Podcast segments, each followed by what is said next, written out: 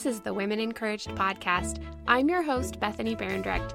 We are all about growing in Christ and being shaped by His Word, and we're delighted to be sharing with you these conversations with women who love the Lord, love His Word, and are pursuing a life of faithfulness in Him. In the second half of each show, I'll be chatting with different members of our Women Encouraged team about the interview, and I'm praying that this is a place of blessing and encouragement for you. Welcome to the conversation. Welcome, friends. I'm so happy you joined us for episode 20 of the podcast. Today, I'm talking with Danielle Hitchen, creator of Catechesis Books. Danielle had this brilliant idea a few years back of introducing big concepts about God to her very small children, and that led her to design and write beautiful board books. She has developed five books so far for children, and they are such a delightful addition to any library. We'll put the link to the books in our show notes, so be sure to check them out. As always, please be encouraged to connect with us on Instagram at Women Encouraged and our Facebook community as well. Danielle and I talked today about the books, but more about the heart behind them and the importance of not being afraid to introduce deep ideas to our little ones. Every Christian parent wants their child to grow up to fully embrace the gospel and walk with Christ, but it can be difficult to know how to start giving them a good foundation.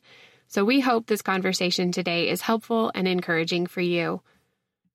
Well, welcome to you, Danielle. Thank you so much for joining us at the Women Encouraged podcast. Yeah, thanks so much for having me. I'm really excited to be on today.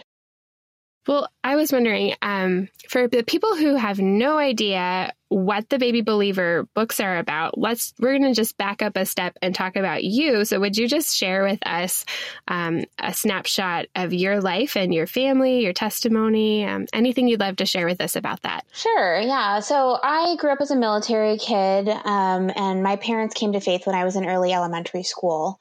So my um, my christian upbringing was a little bit hodgepodge. I grew up baptist and then in a non-denominational church. But my real theological education and the sort of deepest parts of my spiritual formation, I think, happened while I was in college, um, where mm. I studied it. I studied the great books. It was in a classical education program. Um, included amongst the great books was, of course, the Bible. Um, and then I also studied mm-hmm. that alongside of the church fathers and, and the Reformation writers and thinkers. And while I was reading these texts, I really began to be drawn to the Anglican Church with its roots in traditional liturgy. And I, I really especially mm-hmm. loved and valued the emphasis on the sacraments. Um, one of the things that always stood out to me was participating um, participating in Christ through the weekly Eucharist. And that was just brand new to me, mm-hmm. having grown up non denominational. And I found that to be such a grace filled and life giving event each week. And I still do. Um, but it was here, it was my first church experience where on a weekly basis, I really felt like there was a spiritual and emotional connection to my faith and not just a rational one. Um, so that's a little bit of background about, you know, how I came to faith. Even though I would say that I came to faith as a young child, I think I really grew and rooted in my faith um, most deeply in college and and have grown from there. Um, anyway, fast forward a few years out of college. Um, you know that saying you can make God laugh by telling him your plans? Yeah. Oh yeah, I do know that. that yeah, one. I feel like that's my whole life. you know, God God has closed and opened so many unexpected doors in the last decade. Like I, I met and married my husband much younger than I ever anticipated being married, um, and we've been married for uh, six and a half years now.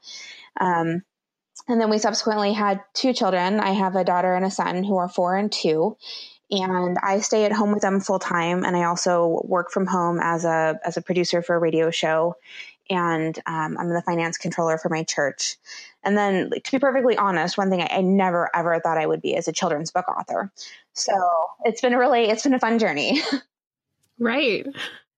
Okay, so tell me then, how did you end up here? Writing these baby believer books and like what is the heart like i know the heart behind this. I got the i should probably let people know i had the great pleasure of being on the launch team for your first one. And i just absolutely loved that experience. I loved that i got to see this material come out into the world and celebrate it. And just i've been giving it away gave it ton away at christmas time. And i just love them But I would love everybody else to know what the heart behind these books is and just what inspired you to create this. Yeah, so um, when my when my oldest was about 18 months old, someone asked me what I was doing, if anything, for her spiritual formation. And I thought, mm, I guess I'm you know, keeping her alive. I mean, I don't know. Yeah. was I supposed to be doing something? um, but I started to look around for age appropriate resources for babies and toddlers. And there's really just not a lot out there that's geared towards that age group in terms of biblical and um, spiritual, spiritually formative material. So the few books I could find were Bible story based, and you know, don't get me wrong, I think Bible stories and knowing the history of God's people, who we are, where we've been, where we're going, that is so important. But for very young children, it doesn't seem to be the most effective way to introduce them to their faith. It's just um, I don't think kids necessarily understand why these stories are important or, or, why we're reading them. And so it, it really occurred to me that my child could learn to count the persons of the Trinity or the fruits of the Spirit just as easily as they could learn to count any other random object. One weekend, I, I sat down and I wrote a couple of primer style manuscripts, and I had some serious conversations with my husband about publishing books. And I just kind of went from there. Um, the first book was actually published via Kickstarter, and then Harvest House picked it up um, a couple months after it had been on Kickstarter, and we relaunched it um, in October of 2017. But it's been a really it's been a really fun and, and interesting journey. Um, in terms of the heart behind the books, I, I started off really just wanting these resources for myself. You know, I wanted a way to introduce substantive theology to my little ones in a way that they could categorize and retain but along the way, I started having conversations with other parents, and I realized that I was not the only person who was looking for resources like this. No. so, you know, like raising kids is really hard, and the spiritual formation of our kids is so important, and it can be so intimidating. You know, it's hard to even know where to start sometimes. So, I mean, it's really become my my fervent hope and prayer that these books would be um, a, a, resource to parents who are looking to raise their kids up in the faith, and that they would give parents the building blocks necessary for deep, meaningful faith conversations with their kids. Yeah, well, I think it it seems like it's really resonating with people. Um, like you, if you just head over to Amazon, you can scroll through a number of very positive reviews. But um, just the conversations I've had with like with family members that have received the books and really love them, I think it's um, it's really encouraging to see, and I I feel encouraged personally because. I mean, I've got five kids, and only two of them are technically toddlers. Um, and still, my older boys like we'll have conversations about the different parts of this book that like if they're sitting and reading it to one of their sisters. So one of my boys was like oh yeah these i ams. And so we started talking about where they are in scripture and um, what the context of these are. And so i think what you're really doing with these which i love is that you're kind of providing pegs to hang later on information on. And it's just providing really good building blocks. But so I guess I'm wondering, I and if you have a conversation with somebody about kind of a of an idea that that you know children aren't able to understand abstract concepts, so we shouldn't be presenting them with these deep biblical concepts. How would you encourage them to maybe think a little differently about um, the capacity of kids and and just their concerns about that? Yeah, so that's um, that's not a new criticism of of the work that I'm doing. So in the classical education model, which deeply encourages critical thinking, the the first educational tier, which is traditionally called grammar, and that that encompasses most of elementary school, it's all about vocabulary. So essentially, small children are sponges who absorb everything. Mm-hmm. And any parent knows this. Mm-hmm. You know, kids like to repeat things. They like big words. They like to sing songs. They're constantly acquiring new words, making new connections, asking how things work or what things are used for. It's like my son's favorite question What's that? And what's it used for? You know? And um, it, it really only makes sense to start teaching children foundational faith words Trinity, incarnation, gospel, beatitude. I mean, there's certainly no harm in giving children a theological vocabulary. Right, right. Um, in terms of like understanding the abstract concepts themselves, well, you know, like, of course, a two year old isn't going to understand what it means to worship a triune God. But most adults also don't fully understand that. So that's okay. You know, I mean, the point is we get to introduce kids to the three persons of who God is, and we can start talking about the, the role that the, the different members of the Trinity play in their life. We have God as the creator and Jesus as the redeemer and the king, and the Holy Spirit as the one who sanctifies and who helps. Um, you know, you mentioned the the I ams from First Bible Basics, and that's that's actually one of my favorite illustrations. Um, I've loved to be able to help my kids draw the connection between Jesus being the bread of life and the bread that we take during communion on Sundays. Mm-hmm. So having that language and having that visual representation of abstract concepts it, really helps to have conversations with my kids and to help them make connections that I don't think they could make otherwise. Um, but anyway, all this to say, like, I wouldn't encourage giving your children a lecture on abstract theological concepts. That's that's going to go over their heads. But there's really like no better place to start their theological education than by helping them build a theological vocabulary. Um, so the other thing about my books is that you you can kind of read them at a couple different levels. You know, if you're reading to a baby, you can just read one one God count one and move on. You know, whereas with a toddler or preschooler or even early elementary school who can sit for a bit longer, you can read the additional text on the page or talk more about, you know, what's going on on the page or what the I ams mean or what a beatitude is, that sort of a thing. So yeah. the books are designed to to grow with kids, um, and which is one of my favorite things about them. You know, my two and four year old read them very differently because, you know, they're two and they're four. But right, exactly. Yeah. And I think I love one of the things I really do love too is that even though it's a board book, I mean the artwork is is very appealing. It's um it's accessible in the sense that it's not going to shut down an older kid, you know, of 10 that's like, "Oh, this is a baby book." Um and th- like the artwork really is beautiful. Like it's just really well done. Um the lady that works with you, I can't remember her name Thanks. now. Yeah, Jessica Blanchard. Jessica Blanchard, yes. Um, she does really good work and i really loved i mean we only have the first two the psalms primer and the first bible basics but she just does such a beautiful job of just engaging the reader in the words that you've written there. Yeah, thanks. I mean, Jess is, she's just been a tremendous gift um, to me and to this project. And um, she's really prayerful. She's really a true partner in this work. You know, mm-hmm. some illustrators are just hired hands. They just, you know, get the words and, and draw the picture and then they're done. But you know, and I are very collaborative in the way that we work together. Um, and one of my priorities for these books when I set out to create them was that they be beautiful. You know, I really I think that uh, God is beautiful and he he makes things beautiful and so we should imitate him in that and make beautiful things. It is very interesting that you bring that up because I think Christians who are all part of my life who all love the Lord and who all have different perspectives and yet I know every one of those parents that attends these different churches deep down, more than anything in the world, they want to impart their faith to their children. So I wanted to ask you too. We're talking about different um, ways of creating resources and putting things together, but do you have any favorite resources that you love to use with your little ones? Yeah, I mean, right now, the bulk of the resources we use are musical. Um, music has just really captured my kids, and we've found that to be a great way to introduce um, scripture and um, one thing they've really been enjoying is just learning and singing songs from the liturgy. They both love to sing like the doxology or the Sanctus of the Lord's Prayer. Um, they're starting to be really interested in singing songs from a hymnal. They're kind of fascinated by the concept of reading music. Neither of them can, um, but they, they know that there's something there and they're starting to, you know, memorize different hymns. My son loves For All the Saints. Um, my daughter is obsessed with Martin Luther. So we've been trying to teach her A Mighty Fortress is Our God. Um, yeah.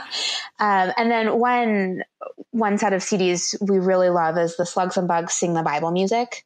Um, oh yes, that's a favorite at our house too. they're so wonderful, and I'm amazed at how much scripture my kids have memorized and how much scripture I've memorized. Like they've even been such an encouragement to me just to you know sing along with my kids in the car And um, mm-hmm. my kids love to duet the song um, "By His Wounds We Are Healed," and they sing it back and forth, call and response to each other, and it's so sweet. And I just think like, what powerful words for them to sing over and over, and to have deep, deep inside of them to know "By His wounds we are healed." Like that's something they're not going to forget, even though they don't really know what that means yet. You know, those are such important words. Um, in terms of books, I mean, we obviously use the Baby Believer books quite a lot because, you know, hundreds of hours of investment. But one resource I'm recently really excited about are the Tiny Theologians flashcards. I love those too. Um, those are wow. well, yeah, they're really age appropriate. They do the same kind of vocabulary building work.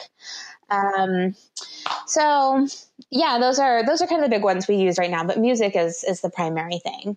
Awesome my my little girls, especially my two year old, for some reason she has just grabbed onto these. But um, the Dana Dirksen's um, questions and answers, I think, or questions with answers album. How, do you guys know those? I don't know that one, but I okay. I'm going to send you that because um, my two year old is obsessed, and you can find them on on Spotify actually.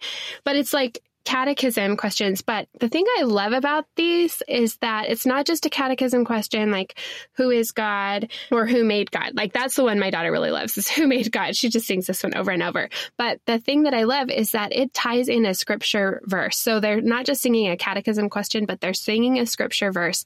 And so my two year old will just belt out Psalm 90 verse 2 in the middle of the grocery store, right? And singing before the mountains were brought forth from everlasting to everlasting, you are God. And it's just such a beautiful thing to me that they're they're taking in truths um, about who God is, and you can ask them these questions, and they know the answer. And sure, maybe they aren't thinking through all the theological details of the answer, but I don't tell my children, you know, say thank you when you can adequately feel Thanksgiving and understand what it is you're giving thanks for and all the work that went into it. You know, I'm mm-hmm, teaching them mm-hmm. to say mm-hmm. thank you because that's the proper response. And so um, I really do love that that we have all these kinds of tools available to us. If I could make a point piggybacking off of what you were saying before, um, you know, as I've been thinking about like the spiritual development of my own kids, like I think you make a really great point about you know how we're we're not teaching our kids to do things because they fully understand why it's important to do them, but because it, they need to know it's the right thing to do. And um, I think that you know, for faith to stick later in life, and I know this is just something that all parents are deeply concerned about. I, I think that kids just have to have internalized those truths of Scripture and theology from a really young age. And they're they're going to have to know that you know we worship Jesus not just because he performs miracles or you know rose from the dead but because he is fully god and fully man he is the word made flesh. And we have to be able to have resources to give them that vocabulary you know? And so the the music that helps them memorize scripture is great for that. The tiny theologians flashcards are great for that.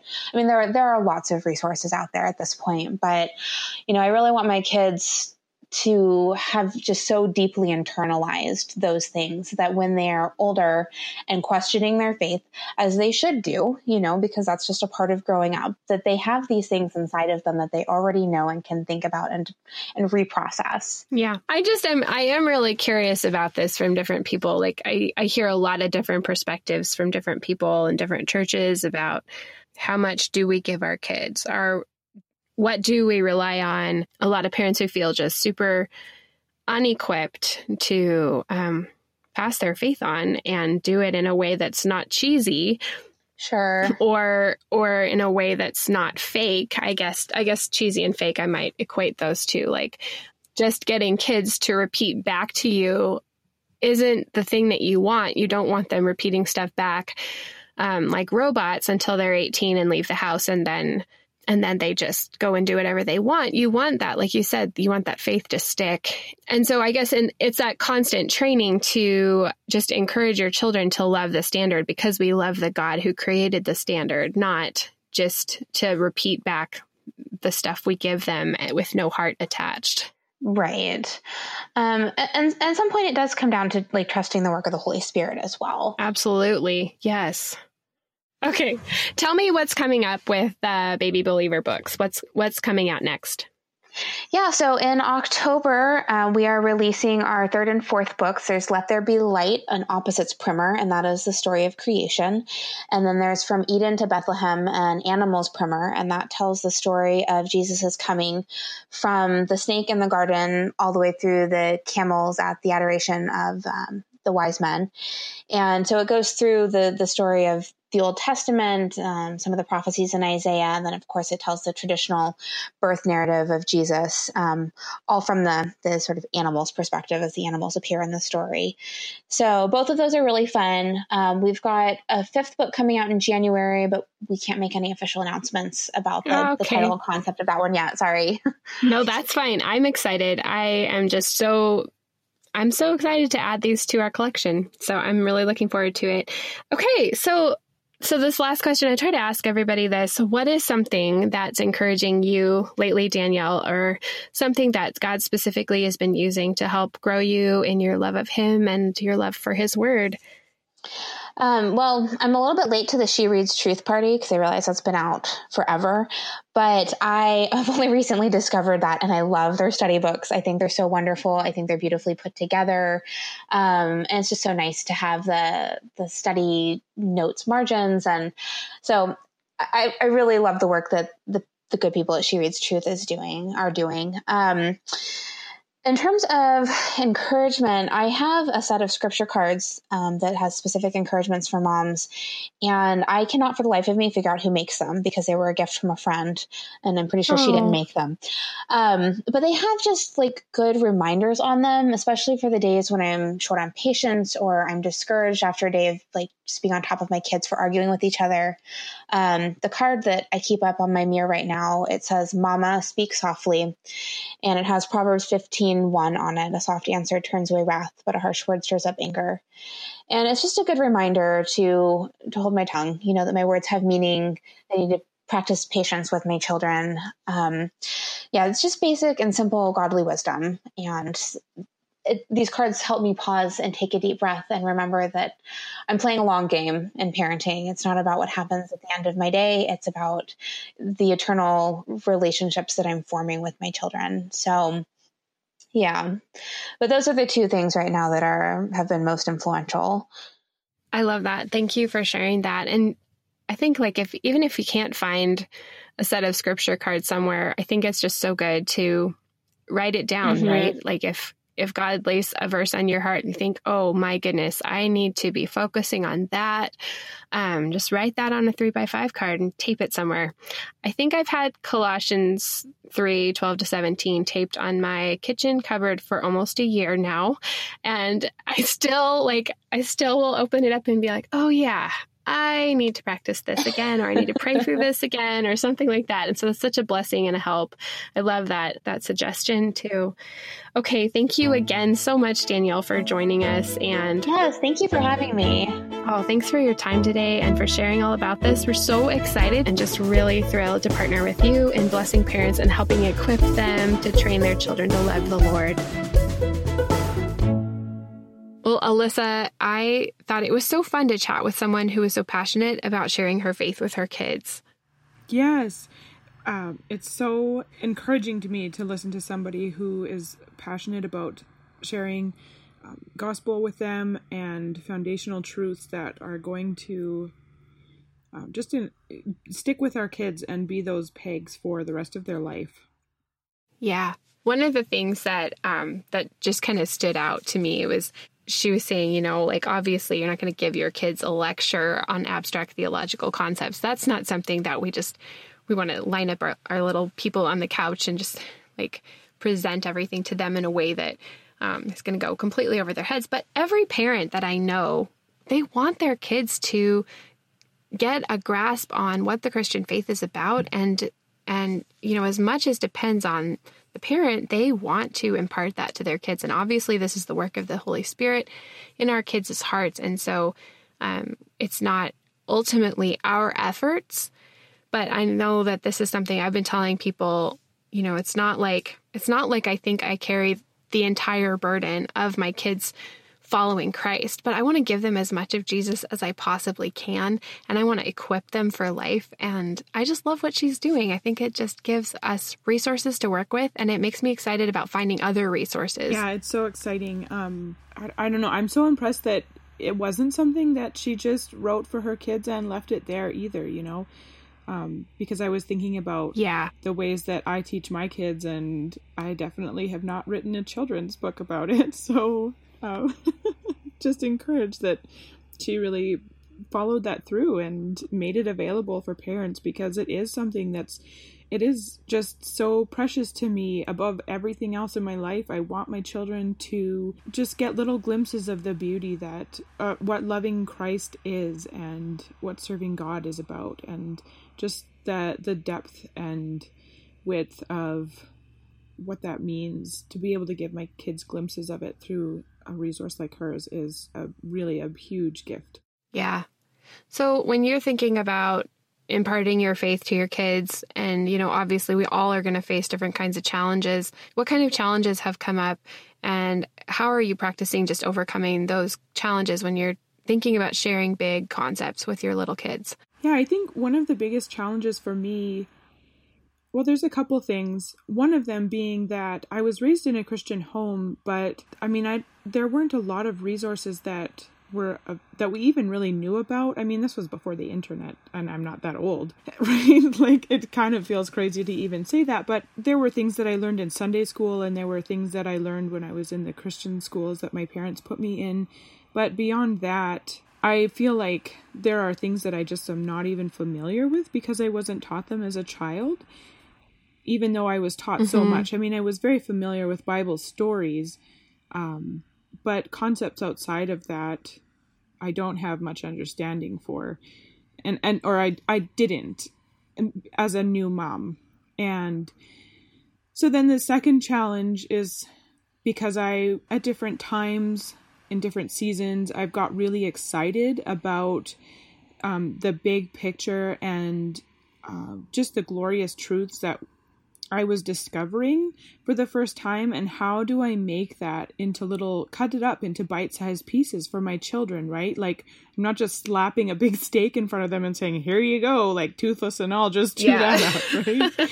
Take it all yeah. in, guys. and you know, I might sit there and be as a starving adult just feel like I can't get enough of that, but how do I make it so that it's not overwhelming for my children and so that they do learn to love what I love and um, love the truth and the beauty and the goodness of God and um, the gospel and you know what he's done for us so anyway so that's all a lot about the challenges but the ways that um i have overcome it really my husband has just encouraged me so much to just start small and pick one yeah. thing and I, I, a couple of years ago, my kids and I, we haven't learned very many of the Heidelberg Catechism questions, but I did. We did sit down and mm-hmm. learn the first question and answer to that, and it took us a, probably six months of just repeating what we knew each day, and then adding on maybe a few more words up to a line the next time that we would go through it, and just slowly working away at it and being faithful and learning alongside of them because I hadn't had much um I didn't have a lot of familiarity with that and so it was really beautiful for me to be learning it with them and not to feel scared that I don't know it and feel like I'm unqualified because I don't know that. I can still teach it to them and learn it with them. No, I think it's really important to remember that and, and this occurred to me yesterday actually. I was listening to um, some of the Seeds family worship. Oh, do you yeah, ever, do you guys that. do They're, those at all? Yeah. I was listening to I don't know, I just had it playing as I was getting the girls ready for bed, my my two youngest. And um, they really like to listen to uh, just a little playlist that we have put together, and it's just different scripture songs and stuff like that. And I, I referenced in the interview with Danielle, I talked about the catechism songs that we love, just kind of give them those pegs of truths about God. And one of the songs that was playing was from Deuteronomy, where it says, You shall teach them diligently to your children. And one of the things that came up in my mind as I was listening to this was just that God isn't saying you shall teach them perfectly to your children and make no mistakes in how you teach them. He's not saying to us, You shall make sure that your children grasp these concepts and are able to articulate them, you know, what he's saying is you shall teach them diligently. And you do it when you walk by the way, when you lie down, when you rise up. And and that's what he's calling us to. And so there is so much hope in that that God is the one who does the work. He is going to complete the good work that he's begun in our children. And we have great hope in that, not in our own abilities to do it perfectly. So I just want to make sure whenever we're talking with with people or when I'm talking with friends about this, I just want to just like God commands his people to walk with their children and teach them and and teach them all through the day and all through their life. God is with you in that as well and he's the father who is walking with you and teaching you diligently and just hope and rest in him. Yes. Yeah. And exactly. I I wouldn't want anyone to look at me I mean, I don't think anybody could, but for somebody to look at me and think that what I am doing with my kids is amazing. Like it's super humble. You know, there's there's always lots of Cheerios mm-hmm. spilled on the floor and probably milk spilled on the table while all of these things happen and but yeah, the Lord is faithful and um, I love thinking and realizing that um, in certain ways if I don't know something about God's goodness or a certain theological concept that I it's okay because I'm maybe just on that level I'm on the same level as my kids, right? And we can grow together in the Lord and yeah, so how have you overcome challenges with sharing big concept with your kids? To be totally honest, I think one of the big things for me is repentance.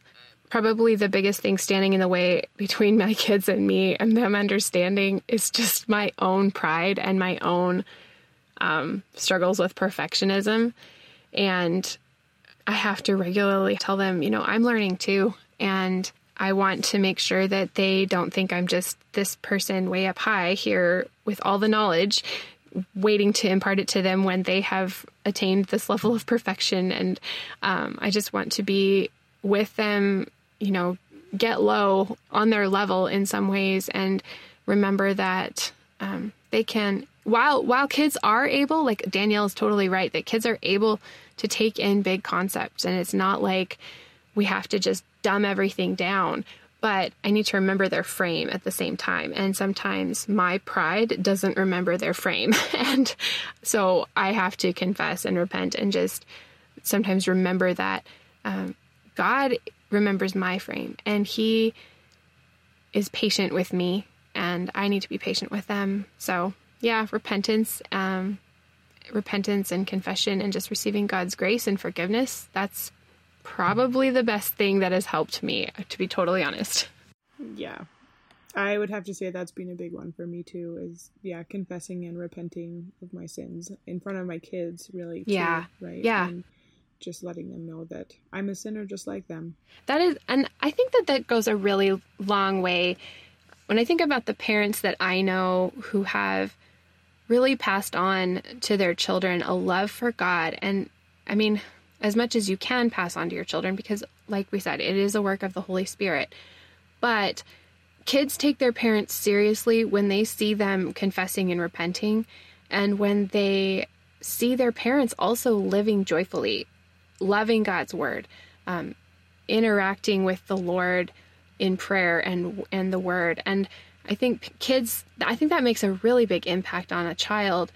They take that faith seriously, they want to take part in that. It would be very hard for me to pass on my love for God if my kids never see my love for God, if they never see how I love Him by obeying Him, by confessing my sin, by um, enjoying and taking pleasure in the forgiveness that I've received I think that would be very challenging. So it actually makes me really excited, in a sense, to live out the Christian life in front of my kids because I get excited about things. I want them to get excited about things. And so I remember hearing Jen Wilkin talk about how she probably went a little bit too over the top most of the time, and her husband had to be like, "Let's take it one concept at a time," and and she's just like, "I just want to tell you all the things." So um, I probably stray too far that direction, where I'm like, "Let's talk about systematic theology," or like, you know, let's talk about. Let me explain to you the scope of Christian history here, and I am more guilty more often than not of trying to to give them too much um, rather than I don't know withholding or something or not telling them enough. I guess probably I err on the side of overloading mm. my kids and having their eyes glaze over. you know? Right. So in that vein, then you know, talking about sharing and big concepts with your kids, how do you work in teaching your children faith concepts? What does that look like in your home? I think it takes on a couple of different shapes. One of the things that I think is very common is to give out really big chunks of information in the middle of correcting sin. And I think that that those moments when you're correcting sin and trying to lead your children to repentance, those are moments where it's very appropriate to give your kids the gospel. And that's what I've been trying to practice in my life. Um, but I don't think that in those moments it's necessarily the right time for me to be giving them really big concepts. Um, I think that those big concepts are better worked in just in the day to day walking by the way kind of these opportunities when you face something like, you know, the kid down the street who totally disrespected his mom or you know a person in your life that you need to love and, and see as made in God's image. I think that those moments often are are really prime opportunities for for bringing in the big ideas and really talking about the fundamentals of scripture of who God is and how he wants us to relate to him. And I think it just takes a, a lot of wisdom that I have to exercise in really measuring the moment and deciding what is appropriate to bring into that. And so, one other way, though, that I think I've really enjoyed bringing in concepts that might be more outside of the walking by the way kind of opportunities is we have something we call circle time. And we try to do it every day at lunch where I read scripture. And we also do um, read through the New City Catechism, just a question or two a day, and we talk through that and we talk about what these big words mean and how those apply to our lives and how we how we understand the catechism in terms of the scripture. And that's been just a really good teaching tool to have that planned opportunity for sitting down and discussing these concepts. So, how about you guys? What does your family do? How do you work in um, teaching these concepts to your to your kids? Yeah, well, I was loving what you say, what you were saying. Just taking those opportunities that come up in everyday interactions with your kids to um, just plant little seeds, right? And one thing that's come that's been really big for me is when my kids wake up in the middle of the night and they've had a nightmare and they're scared to go back to bed and they're scared of everything that's around them and you know just praying with them and quoting scriptures with them so that they have things they have verses that are just foundations in their heart for when they wake up in fear in the night that they can pray them and just ask the lord to help them to put that fear to death in them and to help them to trust in christ. And you know i love that you actually brought up circle time too because we do that too um, in our house, we do it after breakfast because I sometimes it's hard to squeak in. My boys still go down for a nap right after lunch, and so I like to do it after breakfast when everybody is really fresh and they just have lots of energy. And sometimes it feels a little crazy, but that's when we kind of sit down and I'm really excited. I ordered the New City Catechism to start going through with my kids this fall and just read a little bit about it and was researching it um, this August for my kids. And I'm so excited because the question and answers are something that I am looking so forward to going through with my kids and um, talking with them about and just working through that. I do love the New City Catechism, but I will say this that I was sad that they shortened the question one. Um, and so I did what you did, and I taught my kids the, the Heidelberg question one because I think it is so rich and so beautiful and foundational to the Christian life and the understanding of, of who God is, how we relate to Him, and our security in Him. And, you know, for parents that like you and I, we both homeschool, and I have a different kind of a homeschool setup than you do because your kids are a little younger than mine. Um, we have kids, some kids that are the same ages, but um, we do homeschool as well. But I do have boys that are in online classes, and so our mornings.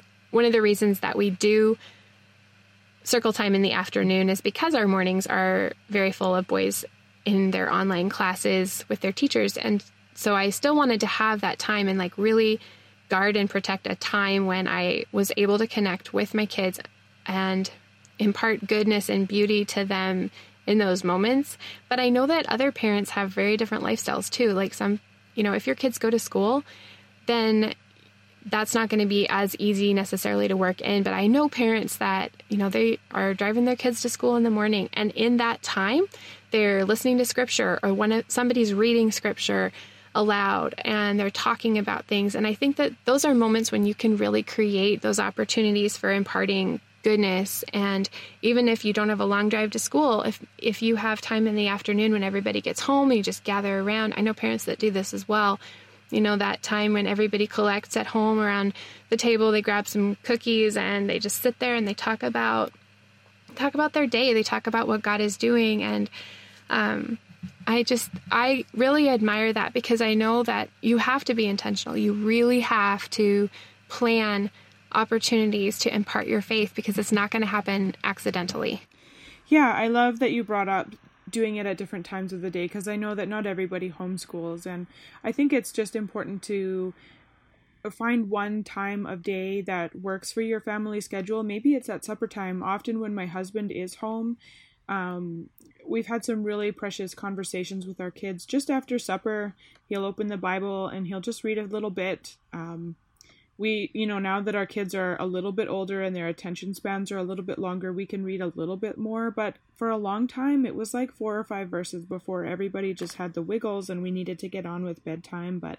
you know there's just there are it there's just something precious i just think i think that's so special and i really i that is something that is very precious to me as well as that when my husband is home and we're we're finishing up dinner that's just become part of our our liturgy if you will like that is part of finishing dinner. We we haven't finished dinner unless Dad reads the Bible, and we always um, let somebody pick a song that that we know by heart, and mm-hmm. we finish that up. And some families call that family worship. It's probably not deep enough for other families to call it family worship, but it is a very precious time to me, and it's it's such an important part of our day. I feel like we cannot finish the day unless we've had that. And so even if Alex is mm-hmm. gone, I still feel like I have to lead in that because otherwise the day feels incomplete. You know.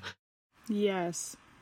Yeah, I know it's just such a special time for us and another time that I will often if my husband is away right after bedtime can be or right after bedtime. I mean, when my husband is works away a lot, um, right after supper can sometimes be a little bit hectic for us and so often I will just try to get a little bit of time in right before they go to bed and I think the important thing is is that you know it's it's not even it's not a long amount of time. I just often remember so many times in the Psalms, David entreats the reader to tell your children what the Lord has done for you.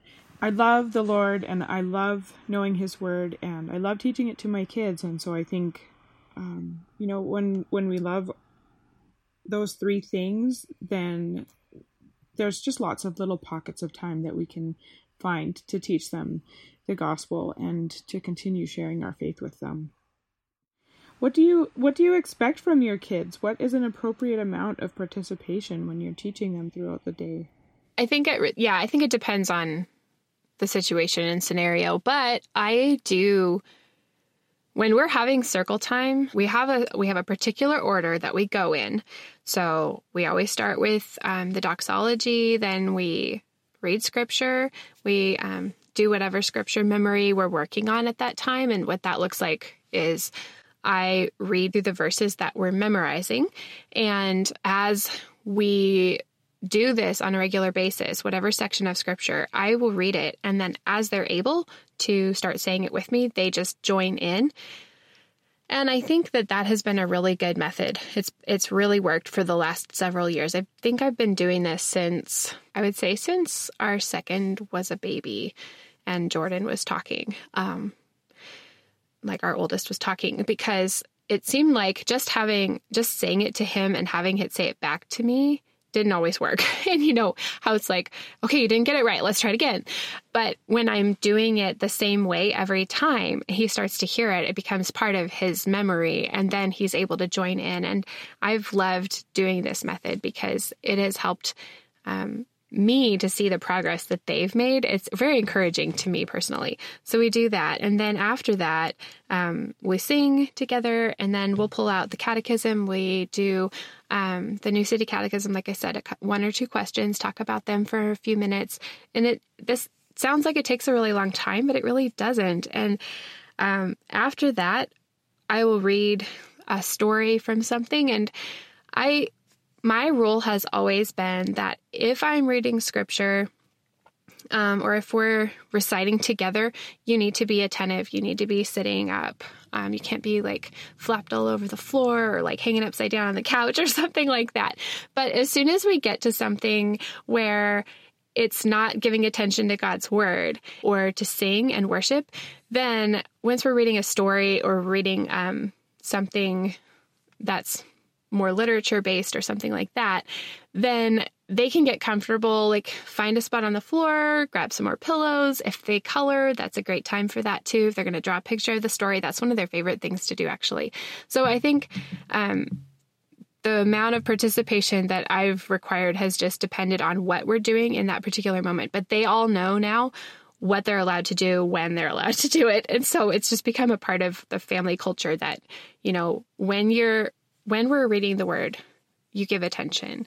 And when it's not God's word, it's okay to relax mm. quite a lot and just, you know, if you want to flop on the floor, right. then perfect. So I've I've been trying to keep it, you know, like yeah, honor the word of God, but I just don't want to have really stringent um, requirements for stuff like sitting and listening to a story, you know? No, and I love that. So how does that look at your house? I we have similar rules. Um, I always ask that my kids sit at the table and they sit up when we're listening when they're listening to God's word. Um, sometimes I've actually been doing the read through your Bible challenge, and so my oldest has actually started to request that we just listen to that while we're eating breakfast, and um, so uh, often we do. We just listen to it and um I think it's just so beautiful to have God's words in our ears while we're eating our food. And then afterwards, I will read a little bit and I ask that they sit at the table and they listen.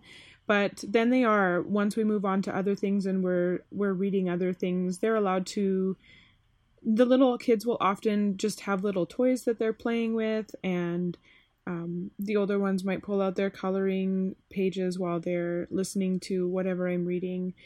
Um, and then I'll have once they can say a few words, I usually will have them ask a question and I'll just have them repeat the answer back to me. And only the first few times and then after that it's pretty it's it's always right away that they can repeat it back to me and um yeah, it's not anything that's super you know, we don't it's not a super emotional time. It's not it doesn't even really feel very spiritual if you're thinking about like quiet music in the background. And for me it, it doesn't feel very spiritual. It often feels like i'm having to fight through the temptations that my kids are facing just to be loud or to be um, rude and not to give respect to god's word. And so it def- it doesn't have it's not a hallmark card thing yeah. at the table every morning. You know, like I was saying earlier, there's often a lot of spilled stuff on the floor and mess on the table, and it's real um, lifey. But we're you know we're just coming and we're yeah, it's very real life. so that's so great. Yeah. Um, one of the things that I forgot to mention that I I want to bring up that is that when we do circle time, a big part of that is actually prayer. Um, we do spend time praying together, and we have a couple missionaries that we pray for regularly, and so that tries we try to make that part of our prayer for them. Um, kind of gets worked into circle time, but also I like to take prayer requests for them and ask them, How can I pray for you? And I think that also gets them thinking about what they need spiritually, but also what they're struggling with. And that's been a really beautiful thing to add into our life is just having those conversations with each other in front of each other. And and that's another thing is I have a couple of kids who will just be like, I don't need anything. And I'm just saying, I know you do. Mm. So let's, you know, it's okay to say, hey, I need prayer for this because we all live with you. We know that you're struggling with that thing too. And sometimes I've seen some great growth in those kids when they've been willing to say, yeah, I'm struggling with this particular sin, or I need to love somebody this way. And, um, and to acknowledge that and to be prayed for, I think that is a really beautiful thing to work into your family culture. So I would love to hear some of your favorite faith based resources for kids. Um, one that I'm actually really loving right now, and I don't know if you've heard of it. It's called the Jesus is Better podcast with Alicia Yoder. Um, no. the tagline is, oh, oh my goodness. I love it. It's uh, Bible stories with gospel joy. And so she has been reading, she doesn't read through the actual text. It's not a dramatization in any way. She mostly just narrates what's happening in a particular Old Testament story. And then she points out the ways where, uh, you know, maybe Moses reflected Jesus in his actions and where the Israelites went wrong. Um, you know, maybe the consequences of the Israelites complaining towards God. And mm-hmm. then at mm-hmm. the end, she always points everything in the Old Testament. How she shows the kids how the Old Testament points towards Jesus and how it was all this whole story is just the expectant waiting of our Savior to come to earth. And she always invites wow. the kids at the end of each one. She prays with them and invites them to join her in loving Jesus and serving him. And it is it is amazing. I cannot tell people I I feel like if I haven't told you about this, I haven't done a very good job about telling people about this because my kids love it and we listen to it. I'll download episodes and they've listened to it in the car when we're running errands or, you know, during the day if I don't want to put a movie on, but the kids are just, they don't really want to be outside anymore. They're just a little worn out and they need some quiet time. They'll color and listen to a couple of these. And it is just a fantastic resource for kids that's, you know, it's not something that you have to read to them um, it's not something that they have to read. They just get to listen, and um, I think that it's really giving my kids some good, great familiarity with Old Testament principles in a way that it is. It's just good, solid teaching that's cut up into bite-sized pieces for your kids, and we really love it in our house. That is so cool. I am really excited to hear about this. I am like I'm going to leave this conversation and go look this up right away. I'm excited about this. Yeah, what about you? What are your favorite resources for your kids? Uh, we have a few that I really love. I know everybody's really into the Jesus Storybook Bible, and I that's a that we do have that but i think the one that i love is the big picture story bible. And it has been such a such a big part of our family since actually our third boy was born. Somebody gave it to me as a baby shower gift and i have loved it ever since. And as soon as our kids could read they would just grab it and start reading through it. And I think that it's been very formative for them in a lot of ways. I think it just does a great job of drawing the big picture from the beginning of scripture to the end and really showing who scripture is about. And I've just really loved that this has been part of our family.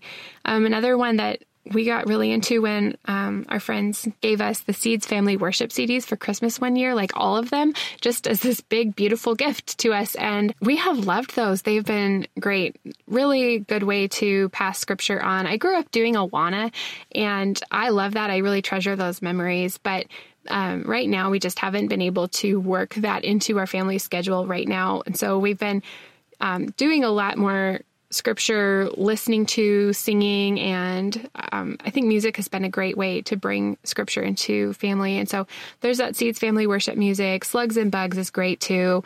Um, yeah, we our, our boys love those. yes. and our girls lately have really latched on to um, the questions and answers albums with Dana Dirksen. And there's another song that one of my girls really loves, and it's by the Lockwoods. And so they have this album called Honey for the Heart, and it's scripture and stuff like that. And um, Audrey, I just love hearing her little two year old voice singing, I know that my body is a temple of the Holy Spirit, whom I have from God, and I'm not my own. I was bought with a price. And my heart just melts every time I hear her just singing away while she's playing. It just makes me so happy that this is, you know, that this is what's going in their ears and down into their hearts and it's becoming part of them. And uh, for my older boys, now that they're growing and they're, you know, my oldest is going to be middle school, um, I think that it's been just really fun and exciting to me to read the book Trial and Triumph with them. And we read a chapter out of this every so often, like a couple times a week. It's just encouraged them that they're part of something bigger. So, Trial and Triumph is a book with short stories from church history, focusing on, on specific figures from church history. So, um, anyone from Augustine to Charlemagne to um, Alfred the Great, like all the way to modern times, with like C.S. Lewis. And, um, you know, it's just been really neat to encourage them in their faith that you know they're part of something bigger. They're they're actually a piece of God's big story. And in in a lot of ways it's I feel like I'm passing on their family history to them and I get to grow and be encouraged in the process. So that's been a real gift to me. And so I'm excited to just continue this journey with them and and to grow along with them. And I was really grateful for just the role that Danielle has played in our family as well, just bringing these these books into our life and getting to share these these big concepts with my kids has been such a gift. Yeah, I know. I actually like right after I listened to your conversation, I I went and ordered her books and I pre-ordered the books that I couldn't order already because I'm just so excited to read through them with my kids and for them to get to learn good truths in a way that is understandable for them. Now they were bringing even infants to him that he might touch them. And when the disciples saw it, they rebuked them. But Jesus called them to him, saying, Let the children come to me, and do not hinder them, for to such belongs the kingdom of God. Luke 18 15 16. Mark 10 also tells us that he took them in his arms and blessed them, laying his hands on them. As parents and as disciples of Christ, we have the great privilege and responsibility of bringing our children to Jesus, knowing He wants them close to Him. And at times, we can face anxiety over the different ways we might be failing at this or even hindering our children's faith. But we serve a faithful, loving Father whose steadfast love is from everlasting to everlasting on those who fear Him, and His righteousness to children's children. We share Christ with our children in many ways when we share with them our own love for Him. You shall love the Lord your God with all your heart, and with all your soul, and with all your might. And these words that I command you today shall be on your heart. You shall teach them diligently to your children. Deuteronomy 6 5 7. The command he's given us is to teach our children diligently, which seems sometimes like an impossible task. But Psalm 103 also encourages us that as a father shows compassion to his children, so the Lord shows compassion to those who fear him. For he knows our frame, he remembers that we are dust. And in Isaiah 40:11, we're comforted that he will tend his flock like a shepherd. He will gather the lambs in his arms, he will carry them in his bosom and gently lead those that are with young. And so we fear the Lord, love his word, and place all our hopes for our children securely in the hands of a faithful, compassionate Father who gently leads us, even as He holds our children close.